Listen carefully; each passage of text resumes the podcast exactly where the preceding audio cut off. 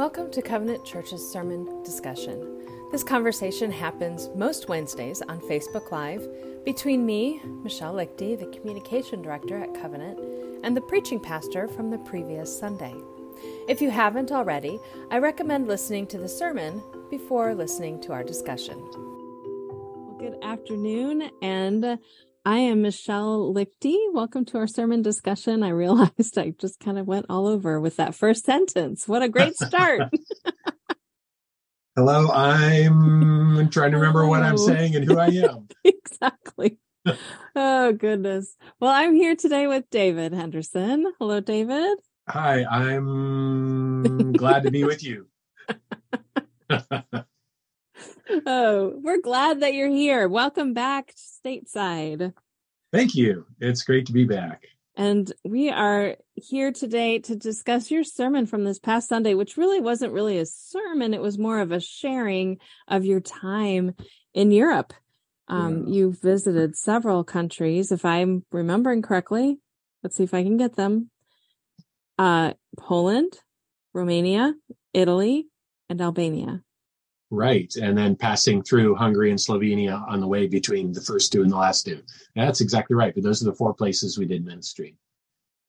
Great. And so um, I know that in Poland and in Albania, you are visiting mission partners, pe- um, people who we as Covenant have sent, who had connections here, who we sent out to do ministry um, in that part of the world. So, um, tell us a little bit more about that. Do you have any specific stories you can share about your time with with either of them? Yeah, I think um, I mean the first thing I would want to say is, I mean, I there were so many things that struck me on this trip. One of them was what an amazing church covenant is. Mm. it it is that our church family is so generous towards God's purposes around the world. And I was just struck by that again when I was getting to go and represent Covenant and be part of some of these things, be part of kind of the investment. Um, and and I love that it is this, and I mentioned this in the in the conversation I had with the church on Sunday. I love that we are kingdom minded and not church minded. That we're not mm. asking the question, "What are we going to get back from this? What's the mm-hmm. what's our return on this investment?" No, it's it, we're asking, "What's God's what's God's return? What how will this uh, benefit what He's doing in the world without thought of how that might return to us?" And mm.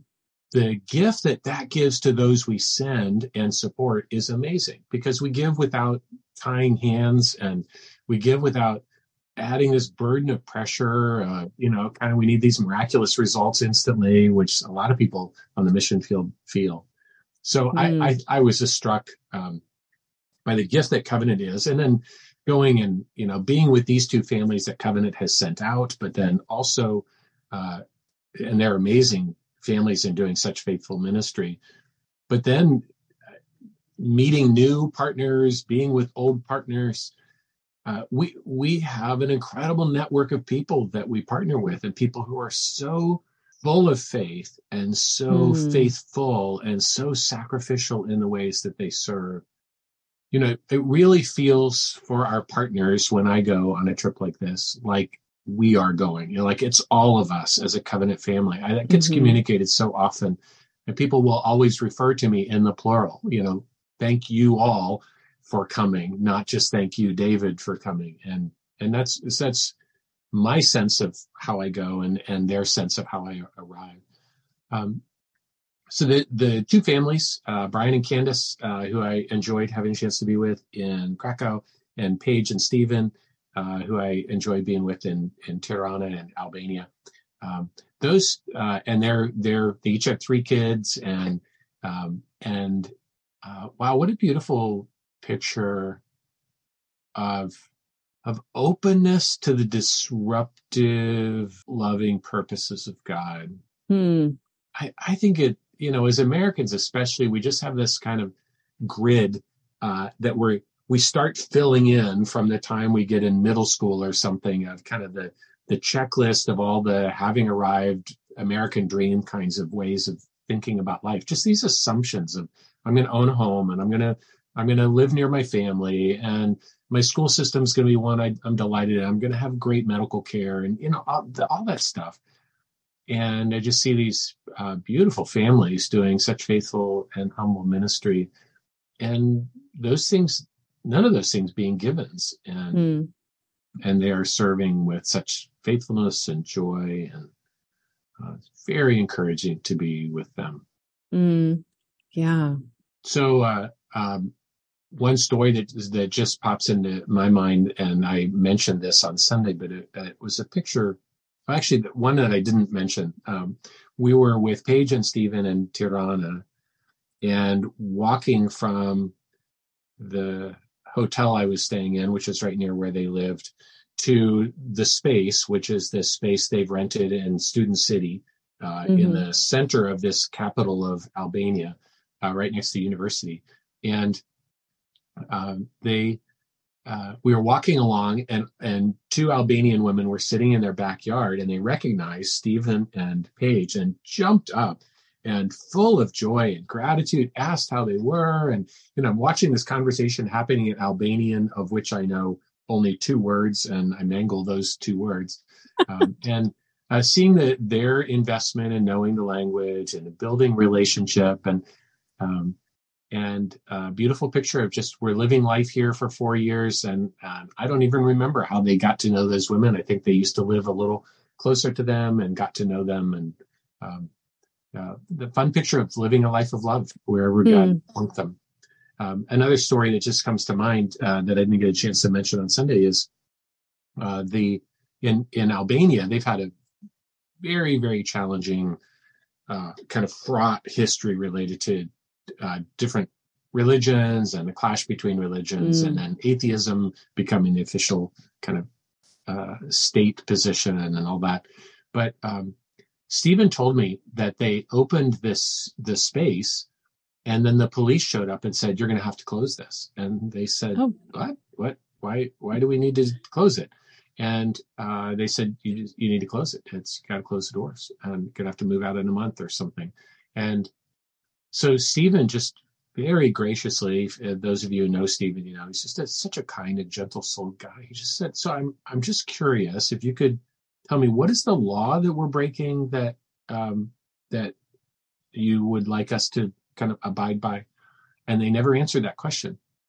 So Stephen went to the police station and he talked with them and could tell me again what the law is. And they kept sidestepping that. And then finally, uh, somehow I don't even remember how it came about that the head of police in the country got involved in this conversation and some other really high official got involved and Stephen got a chance to just sit very graciously and say, you know, we, we really want to honor the country we're living in and we want to honor the government and that's part of our conviction, but we're just confused and curious because we're not clear what the law is.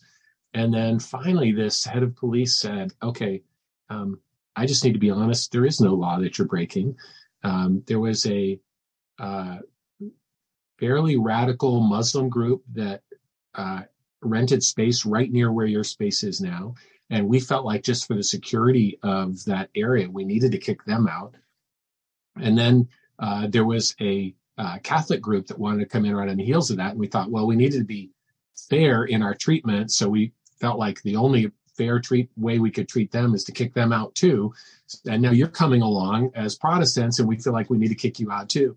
And and um and oh my goodness, said, I just I know. And and Stephen said, well, I just you know I appreciate so much your honesty. Where you know our heart is just create a place of openness and gathering. There's we don't have any kind of radical agenda, and you're you're welcome anytime to come be part of what we're doing in the space. It's open to anyone, and um, and he said, "We're sorry, we just have to abide by this." And so the the day came, and they were packing up. It was the next day they had to move out, and Stephen uh, just had a sense that the Lord was saying, "Try one more time." It's like, well, I've had like eight conversations, I've gotten nowhere, I've heard the same answer every time, and yeah. and he just felt like God put it on his heart to try one more time. And and he so he called up this guy who's the head of the head of the head of a and and said, "So, um, can I just explore this one more time?" And the guy said, "You know what? Um, actually, we would be happy to have you have the use use of that space. Uh, we've changed our minds. You're welcome to just stay there. Um, so it's just a picture of um, wow, you know how discouraging that was originally, uh, but you know trusting we're we're here because God called us here, we believe that this is a vision that God has put on our heart to to have this neutral, safe uh, setting in which people can gather to talk about important things and to love each other and um, and then just seeing how God opened the way for that to be possible. That's amazing. I know. Yeah, it really is. Oh, we, forget yeah. that there are parts of the world that where things like that. That's how things work. I, it just brings to mind. Um, I was I was at book club last night and we were talking about control and then the role of like so where's the role of faithfulness and persistence hmm. versus trying to control the outcomes. And this is such a beautiful illustration of I have no control of the outcomes. Yeah. And I am following the Holy Spirit's prompting in graciously being faithful and persistent. Yeah, it, exactly. And I think, I mean, I was so moved to watch the posture. Stephen somehow found that pinpoint balance. He was never pushy. It was never, you know, Jesus says to Peter, put away your sword. You know, this, we're not going to go duke it out with, we're not going to go, oh, yeah, well, we're going to sue you, or that's, you know, that's just, there's no place for that in the kingdom of God. And, and he was so honoring and respectful uh, and lovingly persistent. And it's interesting. One of the things that I learned was that the closer you get to the Middle East, the more they respect persistence. So figuring out a way to be um, to be um, humbly, lovingly, graciously persistent is a way of showing a, a sense of conviction that speaks sort of their love language as you get closer and closer to the Middle East. And and I think that was a little bit of what uh, got borne out as well. They saw uh, his gentle strength and and and steadiness of purpose, and I think that that was part of what won them over too. Hmm. Oh, thanks for sharing that story. Yeah. I'm sure you've got a thousand of them, and we oh, don't man, have time yeah. for all of them. But let's talk a little bit about Romania and yes. what you were doing there and our partners in Romania. We have some, we've got a long standing relationship yeah. with many people, several people in Romania. Right. And in fact, we have a team who left today to go That's right. in Romania. They're, and they're probably at the airport in Indy right now, getting ready to board yeah. the plane. And uh, yeah. uh, they're going to be going to uh, some of the places where I just was, which will be fun. In fact, I created a, a photo scavenger hunt for them I conspired together with Doru, and he's going to have little prizes for each one who finds these uh, little uh, photo clues that I gave them. Um, I had fun doing that while I was there. of course, that was something you would do. that was a lot of fun.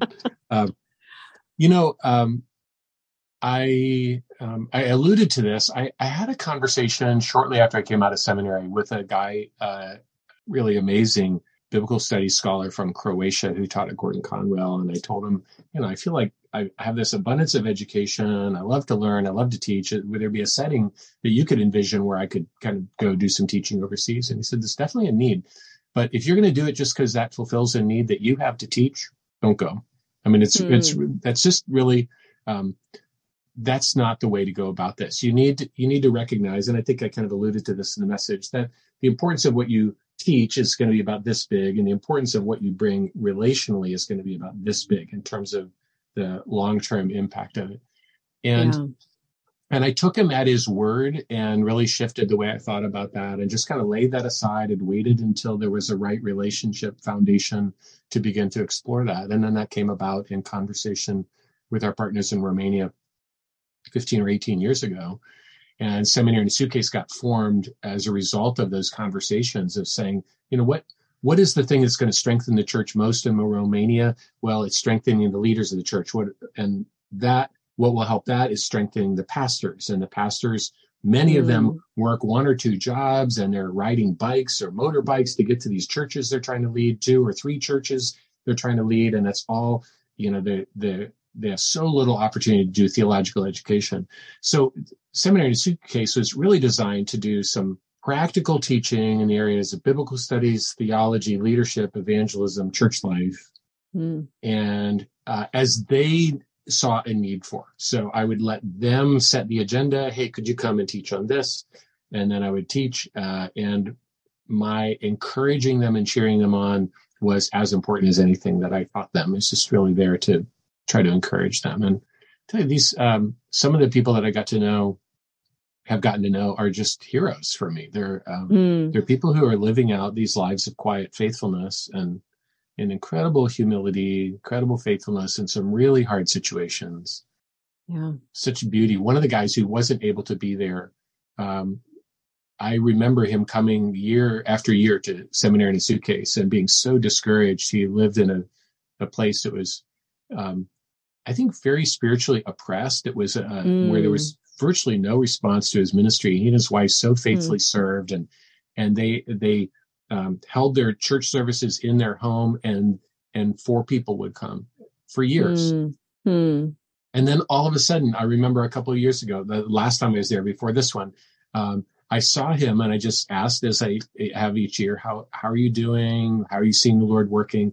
And his face just lit up and he said, I don't know why, but all of a sudden the church has just burst into life and it's gr- gotten so big that I had to tear down, I had to cut a hole in my wall in my living room so people sitting in, in my kitchen could also be part of the discussion. I just cut a hole there so that we could do it together. It's like, I mean, I love that picture because it's kind of radical sacrifice and of courseness of that.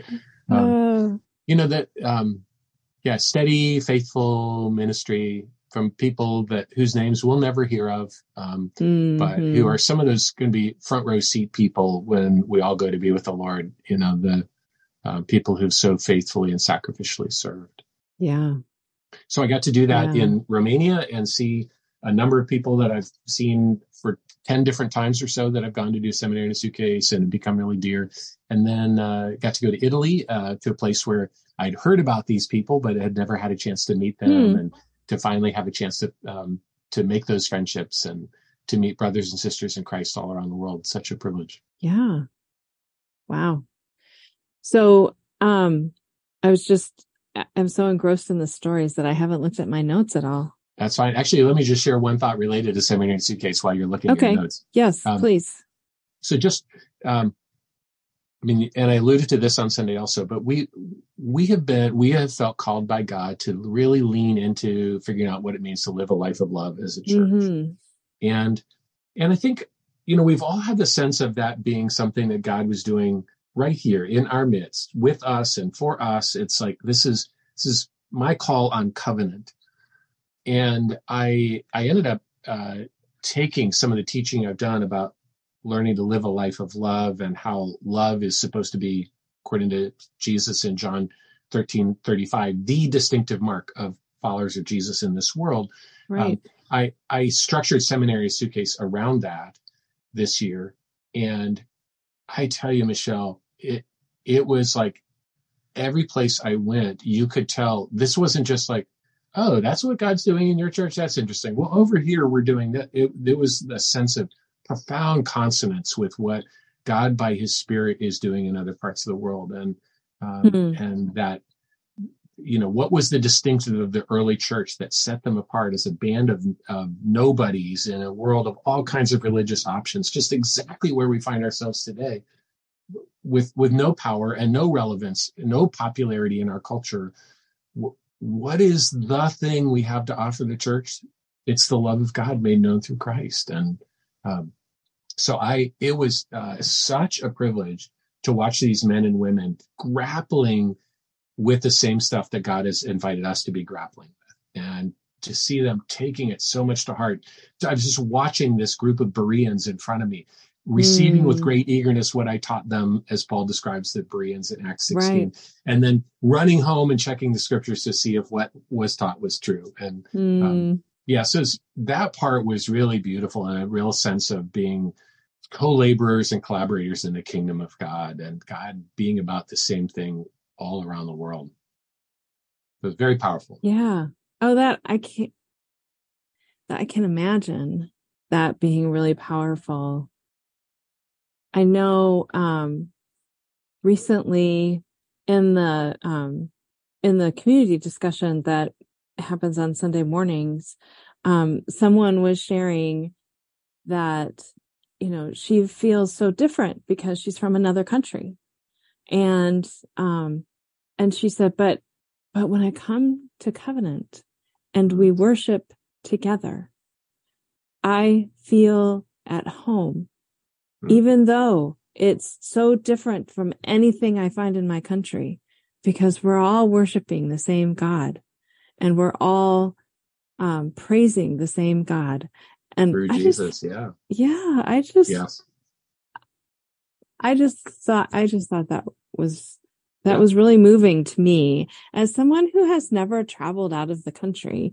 Um, to, to see that even though I don't have that cross cultural experience myself, to hear it is true in the US as much as I've heard it true in Romania, in Myanmar, in Africa, um, that that believers who come here feel the same way.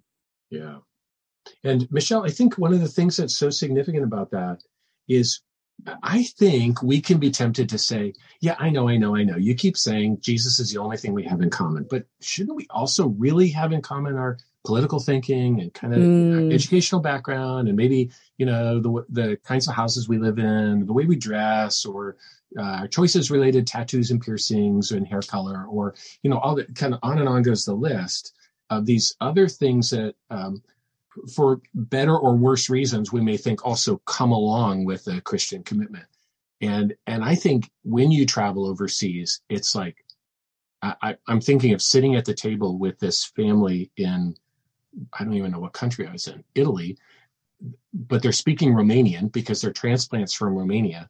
Mm. And then. I'm in the room trying to speak English with people who are speaking Romanian. And it's like, okay, I have zero in common with you. I've never seen you before in my life. I'm not likely to ever see you again.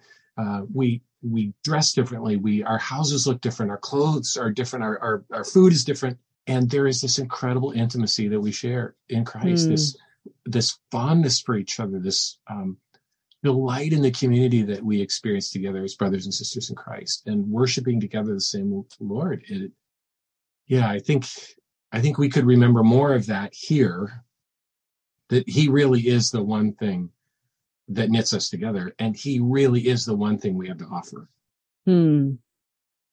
Yeah. Yeah. He and really is. so much grace to each other. Yeah. Yeah. Yeah.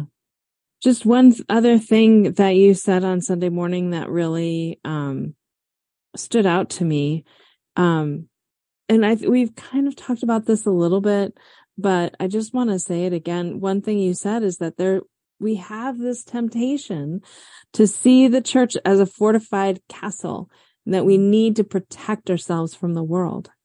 Um, when really Jesus is calling us to wade out into the world in an open and vulnerable way and kind of expose ourselves to the arrows and the, and the, um, the weapons of the enemy yes.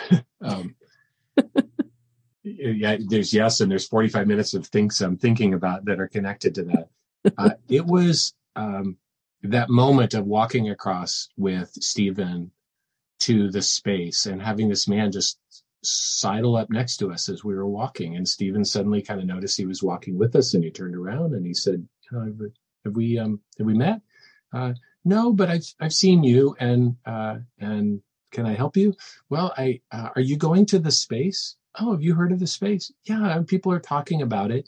And I, I just have gotten curious and I wondered about going there. And I kind of waited for you because I knew you walked by here. And so I just thought, could I go with you? It's like, great, we're doing this outreach thing. Would you want to come be part of it? And he comes, and as we're walking, he's telling us he's a tour guide in the country, but we find out a little bit later that he's also a Muslim. Uh, but is feeling some discontentment in his uh, mm. in in Islam, and um, it's not feeling like it's uh, really satisfying his sense of purpose. And is there something more? And uh, you know, um, if Stephen and Paige had just kind of locked themselves inside some safe walls and done the missionary compound approach, mm-hmm. we'll wait. You come to us.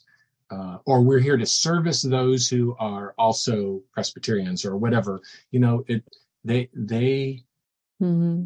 they found just as uh, Brian and Candace did in Krakow, Poland, they they picked the most strategic place in the center of the city where there's the most conversation and the most life.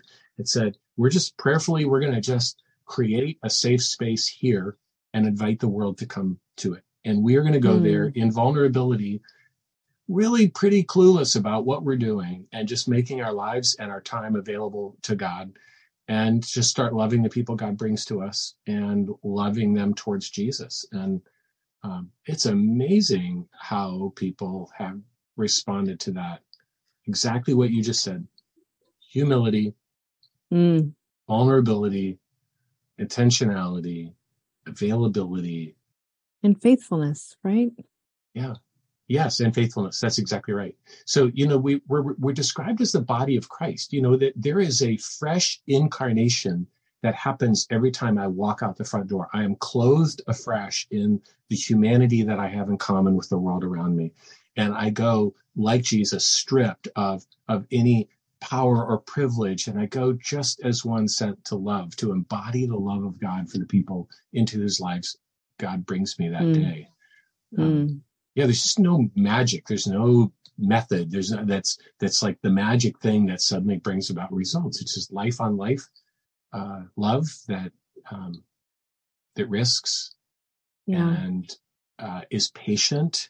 It's one of the things i was uh. reminded of over and over. Just the i just talked to somebody who's part of our congregation who has been praying for 20 years for connections with their neighbors and all of a sudden right now has just started uh, with four young moms a Bible study, uh, or, or reading a um, uh, Paul Tripp's book on parenting, and oh. and the joy oh. on her face. It's like, and that's that just steady, tenacious, persistent, kind of just like Stephen modeled with the police, right? Um, uh, a steady pressing on um, in vulnerability and humility. So, yeah, yeah, evidence of that. You know, I, um, I think I shared this example, but Ionel a Romanian pastor from another area in Romania where there's a lot of spiritual vibrancy coming to this place of just spiritual kind of darkness and closedness. Mm. And for 20 years now, just slowly loving the people God puts around them, building trust, getting to know the the government leaders, um, getting to know the teachers in the community and business leaders, and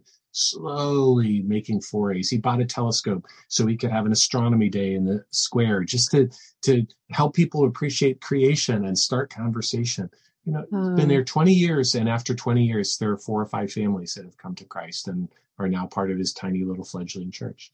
Um, mm. You know, hmm. that picture of the patience that love requires. Um, we can't do the, I target you, you're not responding, so I go on to the next person, but just right. loving tenacity. Yes. Yes. Because sometimes God works in immediate ways, and sometimes it takes years and years and years and years of faithful service. Yeah. Yeah. Absolutely.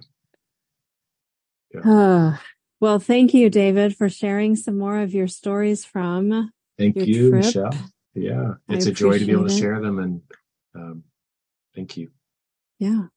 And thank you to our audience, whether you've joined us uh, live on Facebook or later on our podcast or on our blog. We're grateful for the few moments you spent with us um, today. And as we go, may God be glorified as we love Jesus, love his people, and pour out his love on the world. Amen. Just a reminder, and I know you're going to want to uh, highlight this this Sunday. We're having a single service at 10:30 and a celebration yes. of all of the uh, really significant building improvement work that we've been able to uh, partner in doing together. And and I love how that's one more step for us as a church of kind of creating our space, our haven, um, where uh, that can be a safe and meeting place where we get to meet the world in love. And that's right. right. Yep. Thank you for mentioning right. that. Grace David. y'all. Yep. Right. Joy to be Thanks. with you. Bye. Bye.